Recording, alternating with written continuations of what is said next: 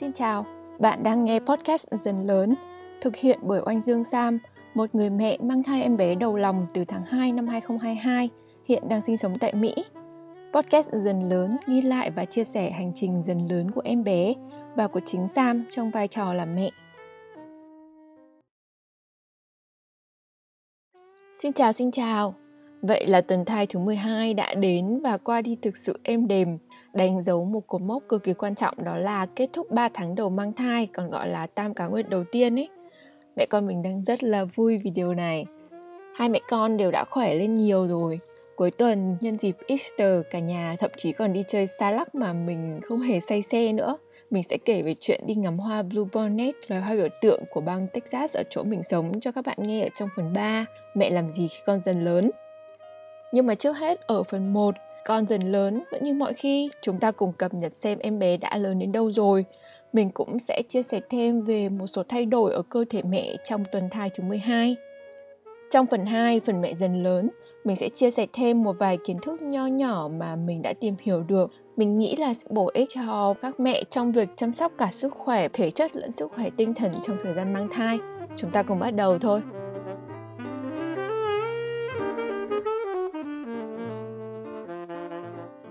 Phần con dần lớn của tuần này ghi lại dấu mốc quan trọng của cả mẹ và em bé khi mà chúng mình đã cùng nhau dần lớn qua 12 tuần thai. Đến thời điểm này có thể nói em bé chính thức kết thúc giai đoạn phát triển tất cả các bộ phận trong cơ thể và từ nay em sẽ bước sang giai đoạn tăng trưởng về cân nặng và kích thước. Đồng thời em bé cũng sẽ dần phát triển các kỹ năng sinh học cơ bản của một con người như là thở này, bài tiết này, ờ, nhắm mở mắt này, gập mở các khớp tay khớp chân nữa. Ở thời điểm này thì chỉ còn tuyến giáp và tuyến tụy của em bé là chưa có chức năng hoàn chỉnh thôi.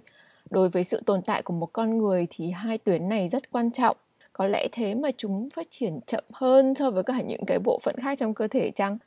Tuyến giáp sẽ tiết hormone giúp duy trì sự trao đổi chất cơ bản của cơ thể.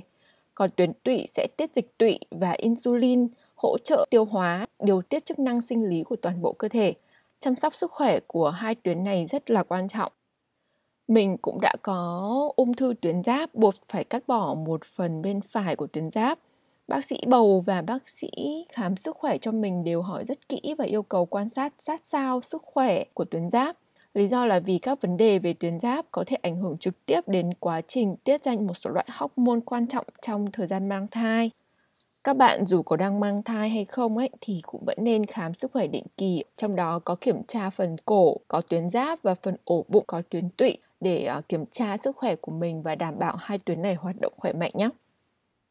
Quay lại với em bé thì ngũ quan của mặt em bé tuần này đã phát triển và hoàn thiện hơn rất là nhiều. Hai mắt xích lại gần nhau và gần với sống mũi này, đầu mũi, tai và miệng đã rất là sắc nét rồi. Con đã có thể cựa quậy nếu mà con thích, miệng đã có thể há ra khép lại, còn tay chân thì bắt đầu khô khoắng liên tục được rồi.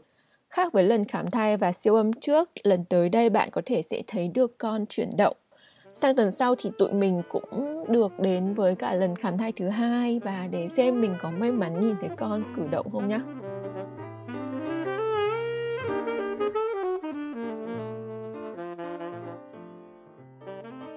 Vừa là về em bé, vừa là về cơ thể mẹ thì mình sẽ nói một chút về nước ối. Từ tuần này gan của con đã bắt đầu tiết ra dịch mật để chuẩn bị cho việc tiêu hóa chất béo ở trong sữa, còn thận của con thì đã bắt đầu bài tiết ra nước tiểu. Thú vị và cũng hơi ghê một chút là nước tiểu này sẽ góp một phần vào lượng nước ối có trong túi ối của chúng ta. Đúng vậy ạ, có thể nói là em bé sẽ bơi trong nước tiểu của chính mình. Thật ra gọi là nước tiểu nhưng mà mình nghĩ em bé cơ bản chỉ nạp dưỡng chất, không có chất thải hay bài tiết giống như cơ thể của một người trưởng thành. Cho nên nước tiểu này thật ra mình nghĩ không khác gì nước cả đâu. Nước ối trong túi ối của chúng ta như vậy một phần sẽ là nhờ công của em bé tè ra, một phần là nhờ nhau thai của chúng ta sản sinh ra. Nước ối sẽ tạo ra một lớp dày và mềm, giúp bao bọc và bảo vệ con khỏi những va chạm mạnh nếu có này, tạo môi trường thuận lợi để con có thể chuyển động dễ dàng hơn. Giống như là khi mà mình bơi ở trong nước thì luôn luôn thấy dễ dàng hơn là chúng ta đi bộ ở trong không khí ấy. Rồi về mặt sức khỏe thì nước ối cũng sẽ giúp cho con phát triển phổi và kỹ năng thở ở những giai đoạn sau này bằng chính cái cách là uống vào rồi nhả cái nước ối này ra, đồng thời duy trì nhiệt độ cơ thể cho con luôn luôn ổn định. Phải công nhận rằng túi ối với nước ối ở bên trong là một phần rất quan trọng trong chiếc bụng đang dần lớn lên của chúng ta để đảm bảo cho em bé có một cái sự phát triển khỏe mạnh. Ở tuần thứ 12 này thì lượng nước ối chỉ cỡ khoảng 100ml thôi, nhưng mà đến tuần thứ 34 trở đi thì lượng nước ối sẽ tăng lên tối thiểu là 800ml cho đến 1 lít lận. Nói vui thì em bé sẽ còn phải tè nhiều lắm mới có thể đạt được đến lượng nước này. Và cũng thật là bất ngờ là với cái lượng nước ối như vậy cộng thêm kích thước của em bé nữa thì tử cung của chúng ta sẽ tăng khả năng chịu tải từ 500 cho đến 1000 lần lận. Tử cung với kích thước ban đầu chỉ bằng cỡ một quả lê thôi khoảng 70 gram á, sẽ giãn dần ra theo tốc độ lớn của em bé và có thể nặng lên đến hơn 1 kg vào cuối thai kỳ. Cơ thể của chúng mình kiểu kỳ diệu nhỉ? Từ tuần thứ 36 trở đi thì lượng nước ối sẽ giảm dần để chuẩn bị cho việc sinh nở. Vợ ối chính là cái cách gọi ừ, cái việc dỉ nước ối này và đó cũng được coi là một trong những biểu hiện để báo hiệu cho mẹ biết là em bé sắp ra đời. Nước ối càng nói càng thấy quan trọng đúng không ạ? Nói thêm một chút về cơ thể mẹ thì um, tuần này đa phần các mẹ bầu chắc đều cũng sẽ thoát khỏi cảnh ốm nghén mệt mỏi của những cái tuần trước đây. Tuy nhiên cơ thể của chúng ta vẫn sẽ có những biến đổi khiến cho chúng ta không còn thấy thoải mái với bản thân mình như trước nữa. Tóc có thể khô sơ hơn này, xù lên.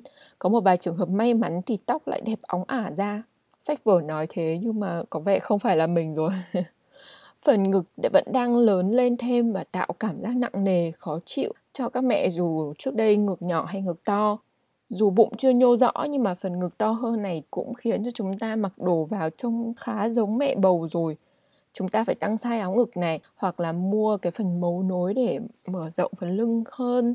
Chúng ta phải mặc quần có cạp rộng và thoải mái hơn hoặc là thường xuyên phải mặc những chiếc váy rộng hơn, không bó sát được nữa rồi da của chúng ta có thể nổi lên những vết nám và tàn nhang ở trên mặt hay là ở cổ mụn thì bắt đầu xuất hiện ở bất kỳ đâu và bất kỳ lúc nào mà chúng muốn tất cả những cái vấn đề này thì đều nhờ là do sự thay đổi của hormone đang diễn ra âm thầm trong cơ thể của chúng ta. Lúc này bạn có thể cảm thấy mình không xinh đẹp bởi vì gương mặt thì một chút mệt mỏi này, cơ thể thì nặng nề hơn. Mình cũng đã bắt đầu cảm thấy không thoải mái khi mà ngắm nhìn mình ở trong gương rồi, trừ phần bụng. nhưng mà như bao nhiêu người mẹ đã mang thai và đã chia sẻ lại thì mọi sự về nhan sắc này chắc chắn sẽ còn có thể tệ hơn nữa trong cái giai đoạn tới. Thế nên là mỗi ngày thức dậy chúng ta hãy cứ cười thật tươi, đón chào ngày mới, ăn một bữa ăn sáng ngon lành và chào con thật là vui vẻ để duy trì năng lượng tích cực các bạn ạ. Xinh hay xấu là do mắt người nhìn cả thôi.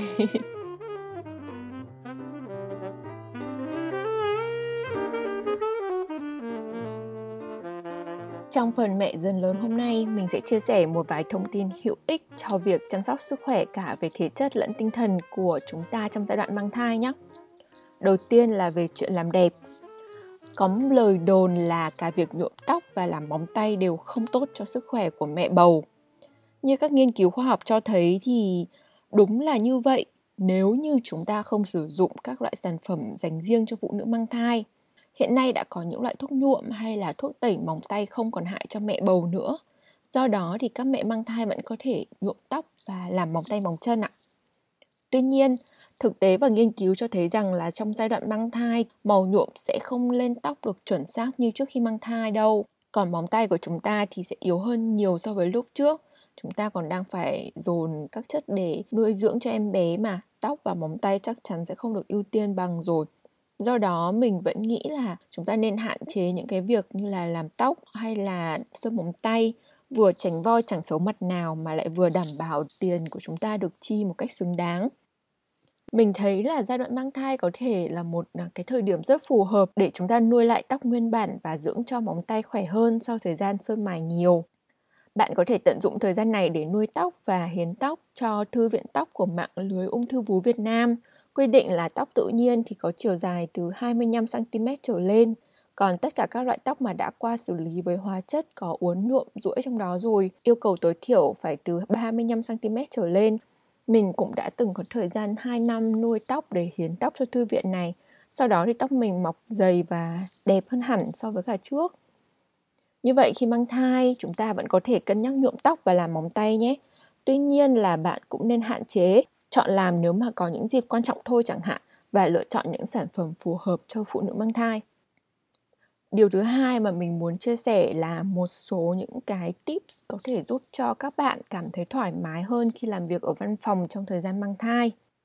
Hiện nay thì mình không còn đi làm việc ở văn phòng nữa, nhưng mà mình vẫn ngồi làm việc ở nhà và trước đây thì mình cũng đã quan sát một số đồng nghiệp mang bầu của mình thì mình cũng rút ra được ờ, một số cách có thể giúp bạn ít nhiều trong việc ngồi làm việc ở văn phòng. Một là hãy chuẩn bị những đồ dùng sẽ trợ giúp bạn khi bạn ngồi làm việc. Ví dụ như là một cái đệm nhỏ đặt ở lưng để hỗ trợ bạn ngồi thẳng này, một hộp kê ở chân để giúp chân bạn được nâng cao hơn hay là một tấm khăn mỏng để giữ ấm cơ thể bởi vì mình thấy ở văn phòng đặc biệt là vào mùa hè thì luôn luôn được bật điều hòa rất là mát ấy các bạn đồng nghiệp khác thì thấy mát nhưng mà với chúng ta thì có thể sẽ thấy lạnh những món đồ này thì nên có túi đựng hoặc là chỗ cất hợp lý để nếu mà cần thiết chúng ta có thể dễ dàng cất đi, không làm phiền đến không gian làm việc của những người khác hai là hãy thường xuyên để cơ thể được vận động Trước đây mình bị thoái hóa và thoát vị mấy đốt sống cổ liền ấy. Một trong những việc tối quan trọng là cứ khoảng mỗi một tiếng ngồi làm việc, mình lại cần phải đứng lên đi lại trong khoảng tầm 10 phút để cơ thể được vận động. Bạn có thể vặn người, vươn vai, đi vệ sinh, đi lại lấy nước, đứng uống nước chậm rãi ngắm nhìn xung quanh, nhìn ra cảnh vật ở bên ngoài cửa sổ. Gần đây thì chỉ cần ngồi cỡ 30-45 phút là mình ê hết cả mông, không thể nào mà không đứng lên đi lại được. Cho nên là cũng là một cái dấu hiệu khá là tốt để nhắc nhở bản thân mình phải vận động. Ba là nếu cần thiết, bạn hãy xin được thay đổi vị trí ngồi để đến gần một không gian nào đó thoáng đãng hơn, gần với cây xanh thì càng tốt này. Hoặc là ít nhất bạn cũng có thể lựa chọn được cái vị trí tiện lợi hơn để đi đến với nhà vệ sinh, chuẩn bị cho những cái giai đoạn sau của thai kỳ. 4 là dù có thế nào thì bạn cũng nên ăn đúng giờ và dành thời gian chợp mắt vào buổi trưa. Bạn hãy kê cao chân và ngửa cổ lên lưng ghế để nghỉ ngơi tối thiểu 15 phút nhằm giảm mệt mỏi cho cơ thể nhé. 5 và cũng là điều cuối cùng đó là bạn hãy chuẩn bị các loại đồ ăn vặt tốt cho sức khỏe để tại văn phòng. Theo mình nên là các loại hạt khô trộn lẫn với nhau này, một đến hai loại bánh quy mặn cực ít ngọt um, hoặc là hoa quả sấy khô những món này mình bỏ vào lọ hoặc vào hộp rồi để trong ngăn kéo tủ thì rất là tiện để lấy ra ăn ngay khi mà chúng ta đói. Ăn vặt nhớ là phải kèm theo uống đủ cả nước nữa nhé. Điều thứ ba mà mình muốn chia sẻ xoay quanh việc các mẹ bầu thường chọn mốc 3 tháng để công bố với mọi người về việc mình mang thai. Chúng ta thì đều hiểu mốc 3 tháng mang thai rất là quan trọng khi mà đây là à, ba cái tháng quyết định sự tồn tại và sức khỏe của thai nhi bạn có thể lựa chọn thông báo sớm ngay từ khi biết mình mang thai với ông bà nội ngoại và những người rất là thân với bạn. Còn với những người khác, bạn có thể thông báo khi tròn 3 tháng. Mình biết việc mang thai là một chuyện rất là vui và có thể đây là một niềm vui rất là khó giấu. Thế nhưng mà dù có chọn thời điểm nào để thông báo ra thì cũng hãy chắc chắn đấy là cái lúc mà bạn cảm thấy sẵn sàng với việc chia sẻ thông tin này cho tất cả mọi người cùng biết nhé mình cũng đã từng chần chừ khá lâu bởi vì không biết chắc chắn về sức khỏe của em bé như thế nào.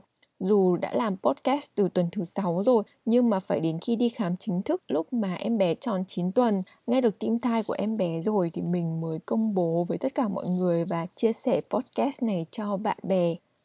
Một điều nho nhỏ mà mình muốn lưu ý với các bạn, đó là không phải niềm vui lớn của chúng ta sẽ được đón nhận nhiệt thành từ tất cả mọi người đâu. Đa phần mọi người sẽ chia vui với bạn, nhưng mà cũng có những người sẽ phản ứng rất bình thường, hãy sẵn sàng cho những cái cảm xúc đó. Vì có thể họ có khúc mắc nào đó ở trong lòng thì sao? Đó có thể là một người bạn đã chờ rất lâu rồi nhưng chưa thấy tin vui, hoặc cũng có thể là một người không tin vào hôn nhân, chuyện con cái gia đình, hay cũng cảm thấy mệt mỏi với hoàn cảnh gia đình của mình hiện nay chẳng hạn hãy thông cảm cho những cảm xúc đó của họ và đón nhận một cách thoải mái. Đừng nghĩ ngợi nhiều ảnh hưởng đến sức khỏe của bản thân nhé. Cuối cùng, việc công bố bạn có thai cũng sẽ đưa bạn đến với một cái gọi là pregnancy land, nơi mà bạn được ưu tiên hơn, được quan tâm hỏi han về sức khỏe nhiều hơn, trong từ công việc này cho đến cuộc sống đời thường. Hãy tận hưởng cái khoảng thời gian ưỡn bụng mà không cần e ngại. Này, đón nhận sự quan tâm và ưu tiên từ mọi người xung quanh và trân trọng chúng cũng như những cái người mà trao chúng cho bạn. Hãy như vậy ngay cả khi mà đó có thể là lời nhắc nhở về sức khỏe hơi, kiểu, sâu sát quá, hoặc là một câu hỏi hơi quá riêng tư, hoặc là một sự ưu tiên hơi quá mức nhé bởi vì thật ra mọi người đều chỉ là đang tìm cách để quan tâm đến bạn và em bé thôi. Chúc mừng chúng ta đã đi qua 3 tháng bầu đầu tiên trong thai kỳ hãy tiếp tục tận hưởng 3 tháng dịu dàng như lời đồn trong thời gian tới nhé.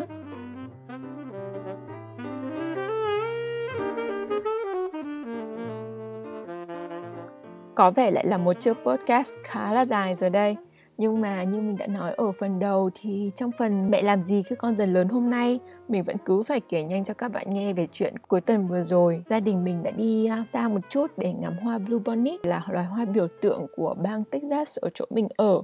Chuyến đi này phải kể là bởi vì đây không chỉ là dịp một năm hoa nở một lần vào tháng tư này, mà còn bởi vì là chuyến đi dài một tiếng lái xe nhưng mà mình thì đã không hề mệt mỏi say xe gì. Điều này có vẻ đã chính thức công bố rằng mình đã vượt qua 3 tháng ngén ngầm đầu tiên của thai kỳ.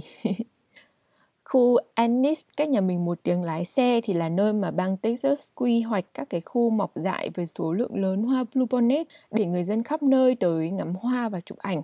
Loài hoa bluebonnet thì có màu tím xanh, mọc lên từ những cây thân cỏ, mỗi cây chỉ cao khoảng 25 đến 30 cm thôi. Cũng giống như là hoa cúc họa mi hay là hoa tam giác mạch ấy, nếu mà một hai cành bỏ riêng ra nhìn thì cũng thấy bình thường, nhưng mà khi gộp nhiều lại thành cả một bó lớn hay là cả một cánh đồng thì cũng đáng để ngắm phết. Cuối tuần vừa rồi là Easter tại Mỹ, Easter thì là lễ phục sinh nổi tiếng của người theo đạo Thiên Chúa hay là Kitô giáo thì là một trong những cái ngày lễ quan trọng nhất để tưởng niệm ngày Chúa phục sinh sau khi bị đóng đinh vào cây thánh giá. Trong dịp này, người theo đạo sẽ dành thời gian để đến nhà thờ này, tham gia các hoạt động diễu hành, rồi tụ họp ở bên gia đình, tặng nhau những quả trứng phục sinh hay là bây giờ thì là những quả trứng sô cô la và những cái con thỏ sô cô la rất là xinh đẹp và bắt mắt ấy. Vì là nghỉ lễ Easter như vậy cho nên là nhiều nhà hàng quán xá cũng đóng cửa. Người dân dành rất là nhiều thời gian để đi xung quanh vui chơi. Mặc dù hôm đó thì dự báo nói là có mưa bão nhưng mà buổi chiều đến thì nắng lại lên khá là xinh xắn cánh đồng hoa Bluebonnet hôm đó cũng có khá là đông người đến chơi thì nhưng mà vợ chồng mình vẫn may mắn chụp được vài tấm ảnh rất là ưng ý luôn. Trong đấy có một kiểu ảnh vợ chồng mình nhảy lên khỏi mặt đất tạo dáng chạy ở trên không trung ấy. Up ảnh này lên mạng xã hội xong mọi người áo ao vào hỏi thăm và nhắc nhở chuyện nhảy nhót quá trời luôn. Mẹ chồng và mẹ đẻ mình đều kiểu um, nhắc nhở nhẹ nhàng ngay lập tức cái tội là em bé còn nhỏ thế mà đã nhảy tưng tưng rồi. ok, mình xin được rút kinh nghiệm mà chắc là từ sau đây thì bụng sẽ to dần lên, mình cũng chẳng dám nhảy nữa đâu Sức khỏe được bình thường trở lại là điều là mình cực kỳ vui. Vợ chồng mình dự định là sẽ đi du lịch đâu đó trong 3 tháng giữa của thai kỳ để xem vào tuần tới khi mà đi khám thai, sức khỏe của em bé thế nào và bác sĩ nói sao rồi chúng mình sẽ chuẩn bị cho kế hoạch đi chơi sắp tới.